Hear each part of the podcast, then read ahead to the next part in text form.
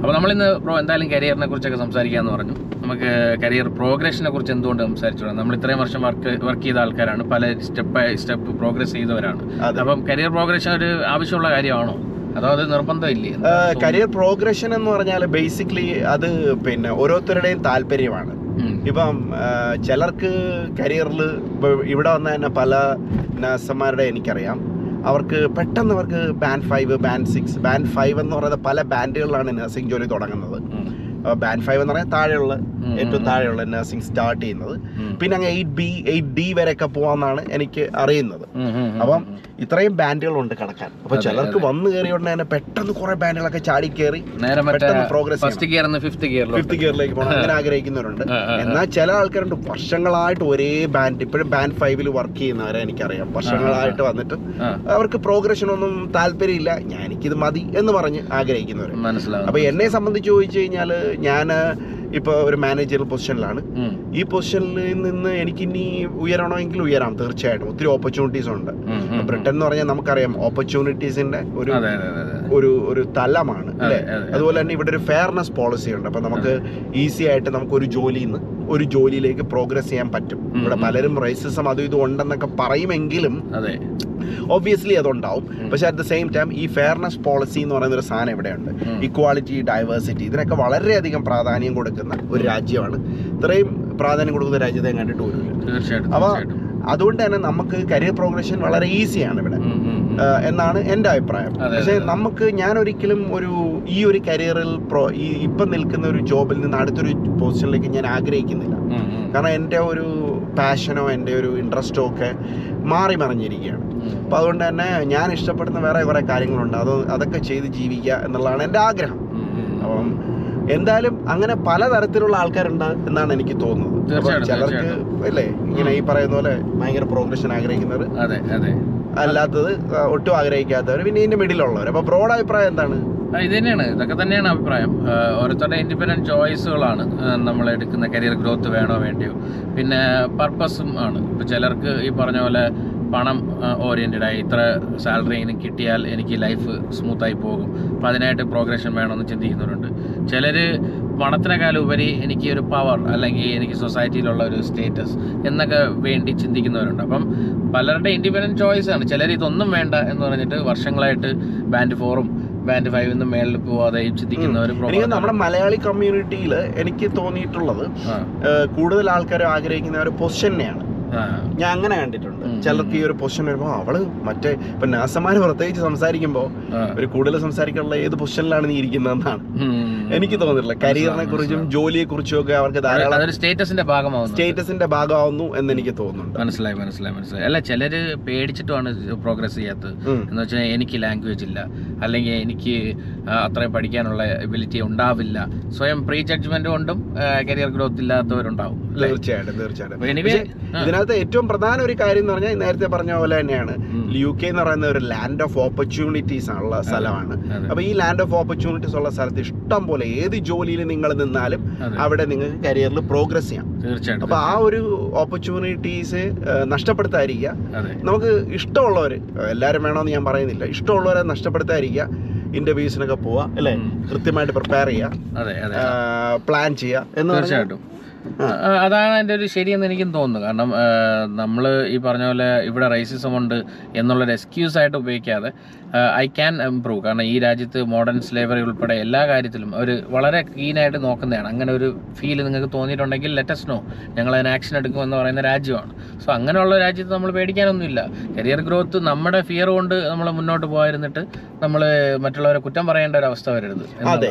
തീർച്ചയായിട്ടും. മാത്രമല്ല നമ്മളിപ്പം പലപ്പോഴും ഒരു ആ, നമ്മൾക്ക് ഈ ജോലിയും ബാക്കി ഫാമിലി കമ്മിറ്റ്മെന്റ്സും ഒക്കെ വരുന്ന കാരണം പലപ്പോഴും നമുക്ക് ഈ ഇന്റർവ്യൂവിന് പ്രിപ്പയർ ചെയ്യാനോ ഇതിനൊക്കെ ഒന്ന് സമയം കുറവാണ്. അതൊരു പ്രധാന ഘടകമായിട്ട് എനിക്ക്. തോന്നിയിട്ടുണ്ട്. നമ്മുടെ പിന്നെ നമ്മളുടെ എപ്പോഴും നമ്മുടെ മനസ്സിലൊരു ഒരു പിന്നിലേക്കുള്ള ഒരു തള്ളലുണ്ട്. എനിക്ക് പറ്റൂല. അല്ലെ സ്വയമായിട്ടില്ലാത്തൊരു കോൺഫിഡൻസ് അതെ, അതെ, അതെ. അപ്പൊ ഏറ്റവും പ്രധാന കാര്യം self confidence improve definitely definitely അത് മാത്രമല്ല അത് പറഞ്ഞപ്പോൾ ഒരു ഇൻസിഡന്റ് ഓർമ്മ വരുന്നത് ഞാൻ ഒരിക്കൽ ഇന്റർവ്യൂവിന് പോയപ്പോൾ ഒരു മാനേജർ ഇന്റർവ്യൂവിന് പോയതാണ്. പോയ സമയത്ത് അവരവിടെ ഇന്റർവ്യൂ ചെയ്യേണ്ടത് സ്വാഭാവികമായി സെയിൽസിനെ കുറിച്ച് നിങ്ങൾ ഹാൻഡിൽ ചെയ്തിട്ടുണ്ടോ? അത് ഇത് അങ്ങനെയൊക്കെയുള്ള ചോദ്യങ്ങളാണ് എക്സ്പെക്ട് ചെയ്യുന്നത്. അപ്പൊ അപ്പോൾ ഇതിനിടയിൽ ഈ പുള്ളിക്കാരി റാൻഡംലി ചോദിച്ചു. ഒരു ഒരു നിങ്ങളൊരു അഞ്ച് ഫ്രൂട്ട്സ്. പെട്ടെന്നൊന്ന് പറയാമെന്ന് ചോദിച്ചു ഞാൻ. അഞ്ച് ഫ്രൂട്ട്സ് എന്ന് പറഞ്ഞാൽ പെട്ടെന്ന് ഓർത്തെടുത്തപ്പോൾ ബനാന അല്ലെങ്കിൽ ഓറഞ്ച് അങ്ങനെ നാലഞ്ച് പേര് പറഞ്ഞു.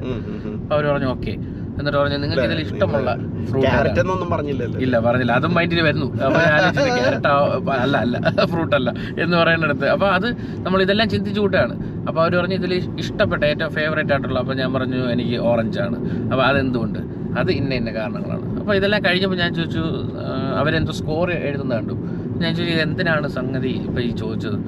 പറഞ്ഞ് ഇത് വേറൊന്നിനുമല്ല നിങ്ങൾ പെട്ടെന്നൊരു സിറ്റുവേഷനിൽ വരുമ്പോൾ പാനിക് ആവുന്നുണ്ടോ? നിങ്ങൾ അതിനെ എങ്ങനെ ഹാൻഡിൽ ചെയ്യുന്നുണ്ടോ? നിങ്ങൾ ഐ ടു ഐ കോൺടാക്ട് ചെയ്യുന്നുണ്ടോ? ഇതൊക്കെ നോക്കാൻ വേണ്ടിയിട്ടാണ് ഇങ്ങനെ ഒരു റാൻഡം ക്വസ്റ്റ്യൻ ഇടുന്നതെന്ന്. അപ്പോൾ അതൊക്കെ ഈ പറഞ്ഞ പോലെ ടെസ്റ്റുകളിലും ആയാലും നമ്മൾ ചെയ്യുന്നൊരു കുഴപ്പമാണ്. നമ്മളെപ്പോഴും പേടിച്ചിട്ടും അല്ലേ? അല്ലെങ്കിൽ പാനിക് ആയിട്ടുള്ള അല്ലെങ്കിൽ കൺഫ്യൂസ്ഡ് ആയിട്ടുള്ള ഇതിൽ പോകും. അബ്സലില്ല അപ്പൊ അതിനകത്ത് ഏറ്റവും പ്രധാനമായിട്ട് ഞാൻ പഠിച്ചൊരു കാര്യം എന്ന് പറഞ്ഞാൽ ഈ നാട്ടിൽ ഇന്റർവ്യൂസിലാണ് ഏറ്റവും പ്രധാന കാര്യം.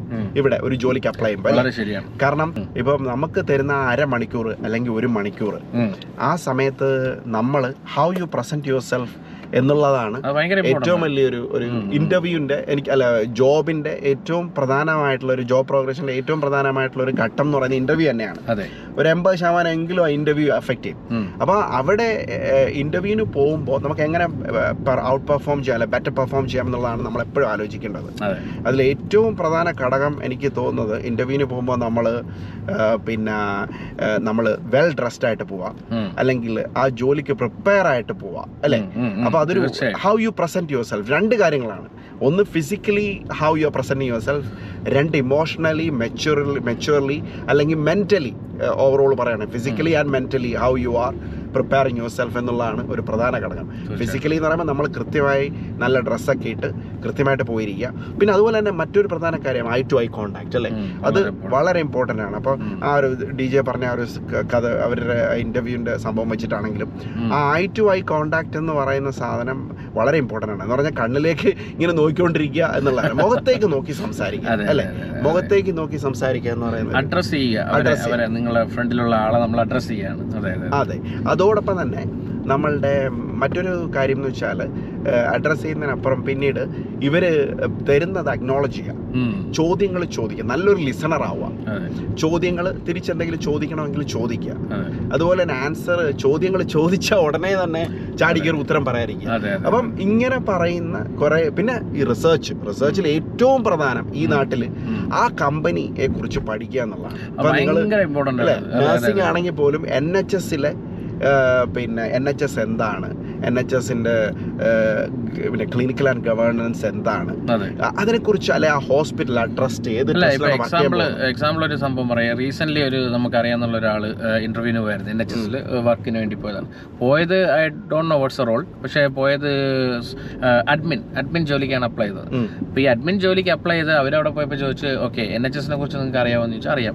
ഓക്കെ നമ്മുടെ ടെൻ ഇതുണ്ടല്ലോ നമ്മുടെ ഒരു ടെൻ പോളിസീസ് അല്ലെങ്കിൽ എൻ എച്ച് എസ് എന്തിനാണ് റെപ്രസെന്റേറ്റ് ചെയ്യുന്നത്? അതൊന്ന് പറയാമോ ബ്ലാങ്ക് അപ്പോൾ ഈ ചോദ്യത്തിന് ഉത്തരം കിട്ടിയില്ലെങ്കിൽ നിങ്ങൾ അതിനുശേഷം എന്ത് പെർഫോം ചെയ്തിട്ടും കാര്യമില്ല. എന്ന് പറയുന്നിടത്ത് നമ്മളൊരു കമ്പനിയുടെ ഏത് വർഷം സ്റ്റാർട്ട് ചെയ്തു അല്ലെങ്കിൽ അതൊന്നും അറിഞ്ഞില്ലെങ്കിലും what's their ideology what's their principle ഇങ്ങനെയുള്ള ഇമ്പോർട്ടന്റ് കാര്യം അറിഞ്ഞിരുന്നു അതിൽ ഏറ്റവും പ്രധാന ഒരു കാര്യം വെച്ചാൽ ഇപ്പോൾ എൻ എച്ച് എസിലാണ് നമ്മൾ വർക്ക് ചെയ്യാൻ പോകുന്നതെങ്കിൽ നമുക്കറിയാം നാഷണൽ ഹെൽത്ത് സർവീസ് എന്ന് പറയുന്ന ട്രസ്റ്റുകളാണ്.